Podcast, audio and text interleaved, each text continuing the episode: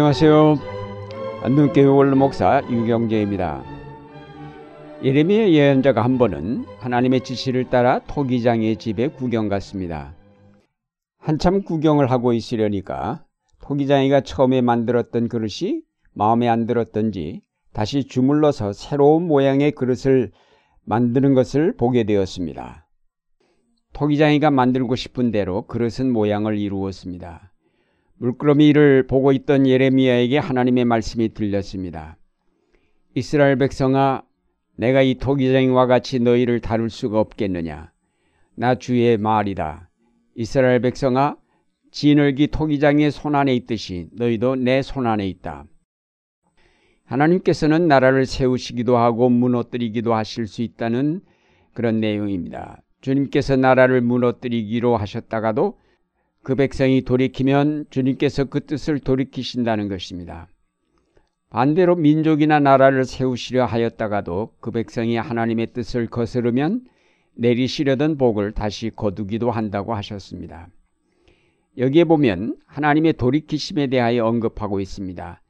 돌이킨다는 뜻의 히브리어는 나함인데 이 말은 마음 혹은 계획을 바꾼다는 뜻입니다. 예언자들은 하나님의 역사 계획은 정적이요 확정적인 것이 아니라 역동적인 것으로 생각하였습니다. 다시 말해서 하나님께서 인간들을 향하여 가지신 계획이 그 인간들의 반응에 따라 달라질 수 있다는 것입니다. 그래서 헤셀이란 신학자는 이렇게 말했습니다. 어떤 말씀도 하나님의 마지막 말씀이 아니다. 인간의 행동의 변화에 따라 하나님의 심판도 변화한다. 우리가 먼저 이 토기장의 이야기에서 볼 것은 하나님께서 역사를 주관하신다는 사실입니다. 이스라엘 백성아, 진흙이 토기장의 손안에 있듯이 너희도 내 손안에 있다. 하나님의 손안에 모든 역사가 있다는 것은 그 손으로 모든 역사가 이루어짐을 뜻합니다. 우리의 모든 삶이 주님의 손안에 있음을 분명하게 깨달음이 중요합니다. 우리의 삶이 주님의 손안에 있음을 깨닫게 되면 우리가 우리 마음대로 살아서는 안 되고 하나님의 뜻을 헤아려 그 뜻을 따라 살아가야 마땅합니다. 우리의 삶은 우리 자신이 만들어가는 것이 아니라 하나님의 뜻을 따라 만들어진다는 사실을 깨닫는다면 우리가 항상 하나님과의 관계를 늘 열어놓아야 하며 끊임없는 사귐이 이루어져야 할 것입니다. 마찬가지로 국가나 민족도 하나님의 손안에 그 역사가 있음을 깨닫고 끊임없이 하나님과의 관계 속에서 그 국가의 정치가 이루어진다면 그 국가는 번성하고 든든하게 서게 될 것입니다. 반대로 하나님과 상관없이 권력을 가진 통치자 마음대로 정치가 이루어질 때 그 국가는 많은 어려움에 직면하게 될 것이며 마침내는 그 국가가 멸망에 이르게 될 것입니다. 그러므로 하나님이 모든 역사를 주관하시며 그 역사의 궁극적인 목표는 하나님의 나라 완성에 있다는 사실을 우리가 분명히 알고 항상 하나님을 향하여 우리의 마음을 열어놓으며 그분과 늘 사귐을 가져야 할 것입니다. 오늘 기독인들이 이런 분명한 역사 의식이 없음으로 해서 힘의 논리에 솔깃하고 혹은 사회 분위기를 따라 하나님의 뜻과는 거리가 먼 현실주의자가 됩니다. 우린 분명한 역사 의식을 가지고 이 역사를 판단하여야 합니다. 역사는 하나님이 주관하시며 그것은 예수 그리스도를 통하여 실현되는 하나님의 나라의 그 궁극의 목표를 두고 있습니다. 우리는 항상 이 역사 의식을 새롭게 하여 갈 때 주 안에서 우리의 삶이 형통하게 될 것입니다. 토기장이가 빗다가 깨진 그릇을 다시 반죽하여 새로운 그릇을 만든다는 사실을 통하여 하나님이 예레미야에게 주신 교훈은 그 백성이 죄에서 돌이켜 회개하면 하나님이 다시 그들을 새롭게 하신다는 사실입니다. 역사는 항상 변할 수 있으며 동시에 발전합니다. 지금 우리의 삶은 하나님의 뜻을 벗어나 그 욕망을 쫓아 진행하고 있습니다. 현대 문명이 그 화려함을 더할수록 세계가 모두 욕망을 추구하느라 정신을 차리지 못하고 있는 사이에 생태계는 파괴되고 그로 말미암은 기후 변화가 이 지구에 많은 재난을 몰아오고 있습니다. 두려운 일이 아닐 수 없습니다. 에레미야는 하나님을 떠난 이스라엘의 죄를 여러 가지 형태로 지적하였습니다. 나를 멀리하였다, 나를 떠났다, 나를 잊었다, 나를 경외하지 않는다. 나를 인정하지 않는다. 나를 알지 않는다. 나 알기를 싫어한다. 나를 찾지 않는다. 나를 멸시한다. 예레미야가 지적한 이런 죄가 바로 오늘날의 오만한 인간과 나라들의 죄이기도 합니다. 예레미야는 인간의 오만과 죄는 흑인의 피부색을 바꿀 수 없듯이 또 표범의 반점을 지울 수 없듯이 도저히 씻을 수 없는 절망적인 것으로 보았고 인간의 이 죄가 없어지지 않는 한 역사는 결코 새로워질 수 없다고 보았습니다.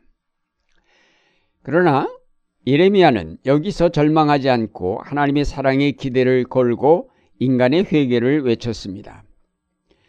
그는 그 백성의 죄가 지워지지 않는 근원적인 것임을 알았지만 그럼에도 그는 그들이 듣고 혹시 각각 그 악한 길에서 돌아설 수도 있지 않을까라는 신라 같은 가능성의 기대를 걸고 열심히 회개를 촉구하였습니다. 하나님은 이스라엘을 사랑하시는 남편이요 아버지가 되시기에 그 백성이 회개하고 돌아오기만 하면 언제든지 역사의 설계를 수정하실 수 있는 분임을 에레미야는 강조하였습니다.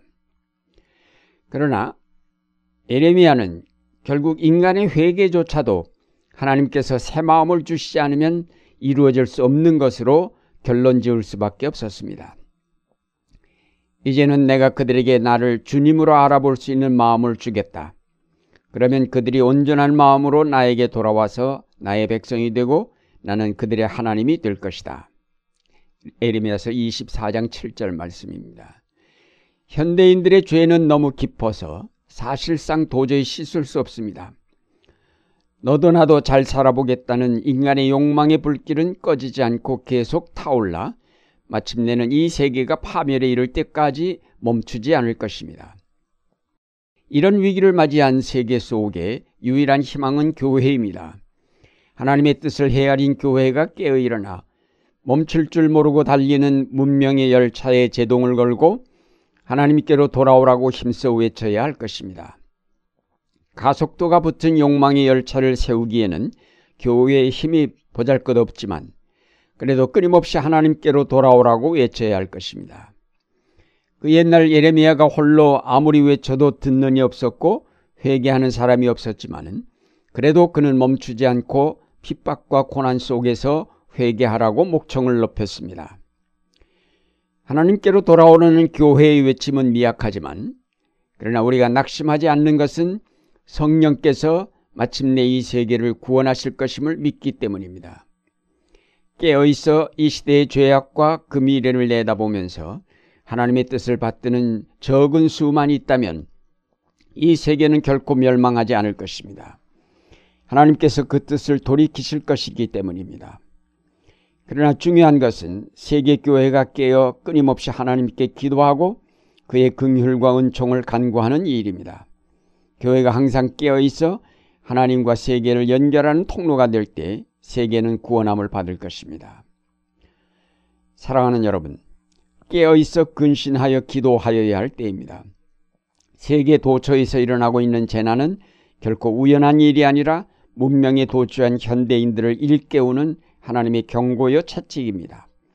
그러나 문명의 술에 취하여 깊이 잠든 현대인들은 아직도 깨어나지 못하고 있습니다. 우리가 먼저 깨어 일어나 하나님께 나아가며 하나님의 뜻을 받도록 경건과 절제의 삶을 이루어 가야 하겠습니다. 하나님과 막혀있던 통로를 넓혀서 그로부터 풍성한 은총의 물결이 우리 민족과 사회 속에 그리고 이 세계 속에 넘치도록 하여야 하겠습니다. 우리가 열심히 기도한 만큼 그 통로는 넓어질 것이며 우리가 이 문명의 물결을 거슬려 절제된 삶을 이룰수록 그 은총이 넘치게 될 것입니다. 이제 하나님께서 나의 삶과 세계 역사를 주관하심을 분명하게 인식하면서 하나님께로 돌아가며 그와의 끊임없는 교제를 이루므로 그가 주시는 긍휼과 풍성한 은총이 여러분의 삶 속에 넘치시기를 바랍니다.